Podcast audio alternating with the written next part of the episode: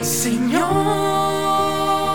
enséñanos a orar, enséñanos a amar, para que se haga en mí tu voluntad. Te doy gracias porque has hecho demasiado. Que por mí hasta tu sangre has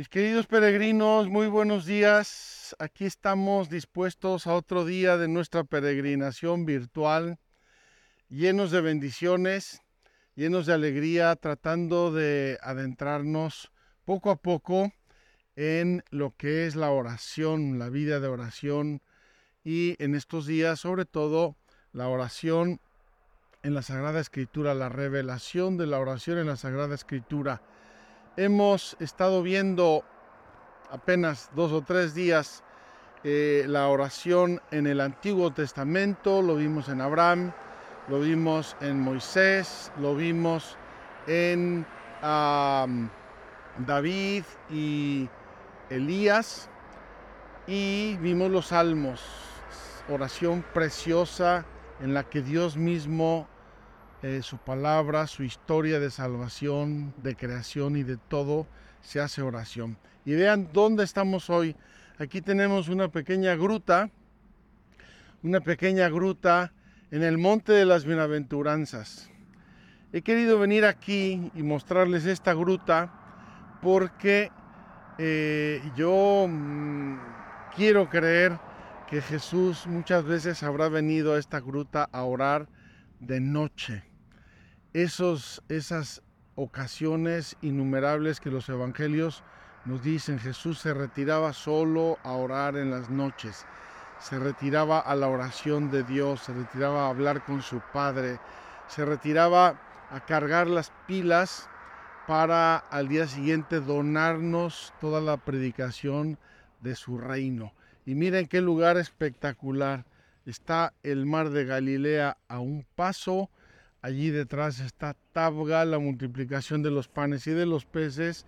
Y estamos al pie del monte de las bienaventuranzas, el monte donde Jesús se reunía con los discípulos, con las multitudes, con los seguidores, para predicarnos el reino de Dios. Pues en este monte seguramente Jesús se retiró muchas veces a orar y además eh, aquí enseñó en el Sermón de la Montaña Jesús enseñó a orar. Vamos a ubicarnos un segundo con nuestro supermapa tecnológico. A ver si Jesse me ayuda porque ya creció el supermapa tecnológico. Miren, estamos en la Galilea con los recorridos de Jesús, la historia del Evangelio del Nuevo Testamento. Eh, aquí está el mar de Galilea, vean su forma como un corazón salimos de Magdala, venimos hacia el norte, llegamos aquí donde está esta pequeña ancla que es Tabga, la multiplicación de los panes y de los peces, y aquí comenzamos a subir apenas, apenas un poquito el monte de las bienaventuranzas. Todo esto es el monte de las bienaventuranzas. Como ven aquí está Cafarnaún, y aquí está Genezaret y Tabga. Estamos en lo que se llama la milla sagrada, eh, ese rinconcito del mundo y del mar de Galilea donde Jesús vivió los tres años de su vida pública, donde enseñó y donde nos dejó el 90% casi de su santo evangelio. Vamos pues a aprovechar esta pequeña gruta y vamos a hacer aquí nuestra catequesis. Vamos a dividir entre hoy y mañana. Hoy vamos a ver Jesús oraba, la oración de Jesús en, grandes rasgos. Y mañana vamos a ver también aquí en el Monte de las Bienaventuranzas, Jesús enseñó a orar y Jesús escuchaba la oración. Vamos pues para allá abran su corazón. Tenemos que encontrarnos hoy con Jesús, el Verbo eterno de Dios hecho hombre, por nosotros y por nuestra salvación, también a través de la oración.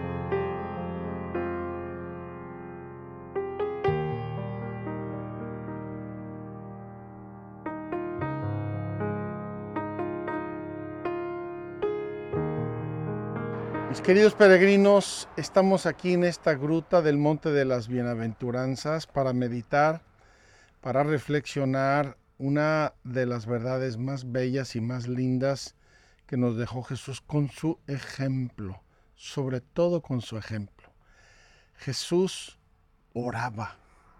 Jesús oraba. En el catecismo, este capítulo primero sobre la oración dice la revelación de la oración vocación universal a la oración, hablamos de que Dios nos creó seres abiertos a la relación con Él, abiertos a la relación con Dios, a la trascendencia, seres que podemos y necesitamos abrirnos y recibir mucho, mucho de Dios a través de la oración.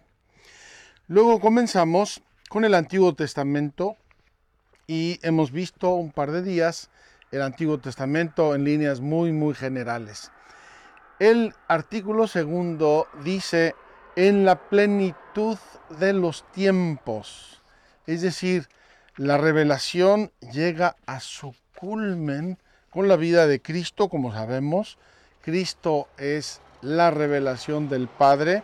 Y aquí vamos a ver tres días, vamos a hablar tres días, como ya les dije antes, Primero Jesús oraba, vamos a verlo ahora, nos enseña con su ejemplo, nos enseña su oración, nos dice, nos transmite, nos contagia su oración. Segundo, vamos a ver mañana, Jesús enseña a orar y Jesús escucha la oración y pasado mañana vamos a ver eh, la oración de la Virgen María. La Virgen María es la gran discípula hermosa, preciosa, divina, eh, eh, eh, discípula de Jesús, y como ella fue maestra y discípula. Ella le enseñó a Jesús a orar y también aprendió de Jesús a orar. ¿Qué nos dice pues el, Evangelio? Nos dice Jesús ora. Es un hecho. Jesús oraba. Oraba de, de niño a través de sus padres y con sus padres. ¿Cómo sabemos? Él iba a el templo, lo presentaron en el templo para cumplir la ley de Moisés, ofrecieron pichones por él, iban al templo todos los años y como sabemos la Virgen guardaba en su corazón todos los acontecimientos que le iban ocurriendo ese corazón de María fue la primera escuela de oración que tuvo Jesús, el corazón de la Virgen María. Eh, luego aprende en las palabras y en los ritmos de la oración de su pueblo. Sabemos que iba a la sinagoga a orar los sábados, como todos los paesanos de Nazaret, y iban al templo todos los años. Aquí eh, brota eh, la oración de Jesús de una fuente un poco distinta. Un día nos da un susto Jesús. Se les pierde a sus padres, dice el Evangelio. Y cuando lo encuentran y le dice su madre, ¿qué pasó? ¿Por qué nos hiciste esto? Les dice Jesús que debía estar en las cosas de su Padre. Jesús está ya sintonizado con otra realidad que escapa a la vista y al corazón incluso de sus padres. Está conectado con su Padre Dios. Y aquí, obviamente, eh, se abre este telón de la oración, de la revelación de la oración, con un aspecto importantísimo de la oración. Hemos hablado de la oración de intercesión, de mediación, de adoración, hemos hablado de muchas, eh, de salmos, la alabanza, pero aquí se abre un nuevo capítulo, un nuevo aspecto de la oración, la oración filial. Yo tengo para mí, y es una conjetura mía, que, que la Virgen le enseñó a Jesús el Padre Nuestro. Y Jesús lo profundizó, lo vivió, lo encarnó, lo hizo suyo. La oración filial. Esa Virgen María, esa jovencita bella de Nazaret, ese joven justo, como dice el Evangelio, José. Qué momentos de oración, qué momentos de alabanza, qué momentos de obediencia tuvieron para Dios nuestro Señor. Y todo eso lo aprendió Jesús hasta sus 12 años. A los 12 años, Él comienza a volar con sus propias alas. No, no sabían que yo debía ocuparme de las cosas de mi Padre. Los evangelios, sobre todo Lucas, nos va a subrayar que Jesús oraba siempre antes de los grandes momentos de su ministerio. El ministerio de Jesús nos eh, revela reiteradamente, Jesús pasó la noche en oración, por la mañana eligió a sus apóstoles. Jesús pasó la noche en la oración, Jesús en su bautismo escuchó la voz de su Padre, Jesús en la transfiguración se retiró a orar. Jesús antes de la pasión pide por la fe de Pedro.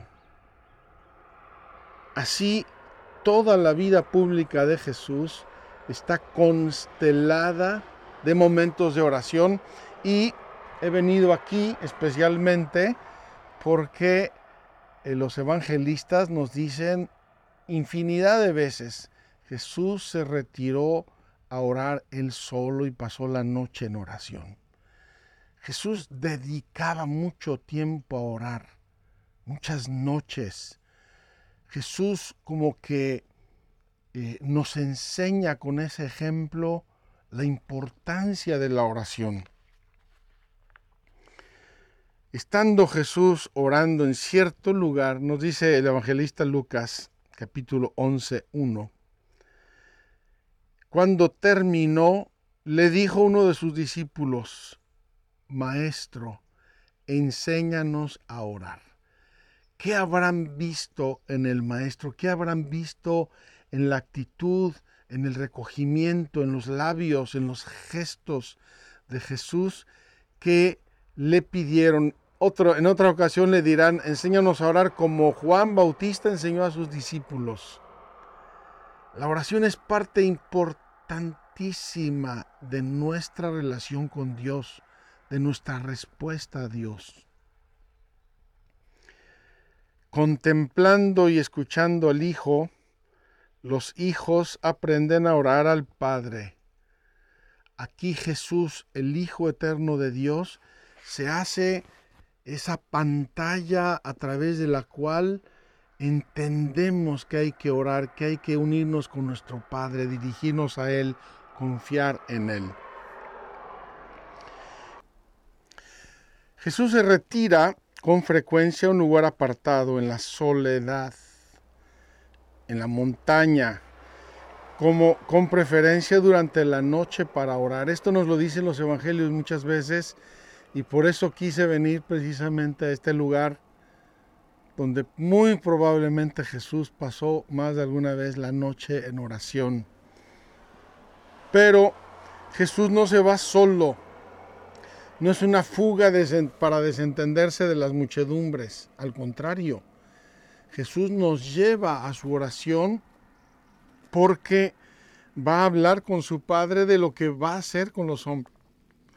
Y lo vemos porque después de esas noches y, y momentos de oración, Jesús realiza grandes milagros, grandes enseñanzas, grandes decisiones, como la elección de Pedro, como la elección de los doce, como su transfiguración. Él, el verbo eterno de Dios, ha asumido nuestra carne, ha asumido a todo ser humano en cualquier situación, en cualquier circunstancia, en cualquier momento de la vida, está asumida en la humanidad de Cristo y por eso comparte en su oración humana todo lo que viven sus hermanos. Recordemos aquí que Jesús es verdadero Dios y verdadero hombre. Por eso le ha enviado el Padre. Sus palabras y sus obras aparecen entonces como la manifestación visible de su oración en lo secreto. Jesús, aquí en el Monte de las Bienaventuranzas, nos insiste en orar en lo secreto, en lo secreto de nuestro corazón, en lo secreto de nuestra habitación. Es una gran recomendación. Tenemos necesidad, los seres humanos, a veces de orar en público, en asamblea, en procesión, en misa, pero también hay una especie de pudor, una especie de, de sentimiento de recogerme yo solo con Dios, ahí donde solo Él y yo sabemos lo que nos decimos. Los evangelios nos recogen dos oraciones, especialmente dos oraciones de Jesús, y son para nosotros muy aleccionadoras. Una es cuando Jesús da gracias a su Padre, dice que lleno del Espíritu Santo dio gracias a su Padre porque eh, ha escondido los misterios del reino de los cielos a los que se creen doctos y los ha revelado los pequeños. Estos pequeños en la Biblia tienen un nombre, Anawin, los pobres, los sencillos, los desheredados. Y a ellos Dios les revela las profundidades de su corazón. Dios tiene preferencia por los corazones humildes. Dios se deja enamorar por los corazones sencillos y pobres. Y ahí obviamente entra el fiat de su madre, la pobre por excelencia, la, que no tiene nada, la que en su humildad entrega todo a Dios. Recibe todo de Dios y entrega todo a Dios. La segunda oración nos la transmite San Juan y es antes de la resurrección de Lázaro, su amigo. Aquí Jesús nos dice un par de expresiones muy eleccionadoras. Dice, Padre, te doy gracias por haberme escuchado. Jesús está externando para nosotros su oración. Te doy gracias por haberme escuchado. Y añade, yo sé que tú siempre me escuchas. Entonces, fíjense, Jesús va a realizar un gran milagro uno de los milagros que revelan su divinidad sobre todos los demás, la resurrección de Lázaro. Y antes de eso recurre a la oración. Y además recurre diciendo que siempre el Padre lo escucha. Jesús tiene la osadía, Jesús va a su Padre y sabe que le escucha porque siempre hace lo que es de su agrado. Aquí la voluntad de Jesús está fundida con la del Padre y por eso Jesús tiene la confianza de que su Padre siempre le va a dar lo que le pida. Tenemos también la oración sacerdotal de Jesús que vamos a ver en otro momento porque el catecismo le dedica unos párrafos explícitamente a ese momento de oración.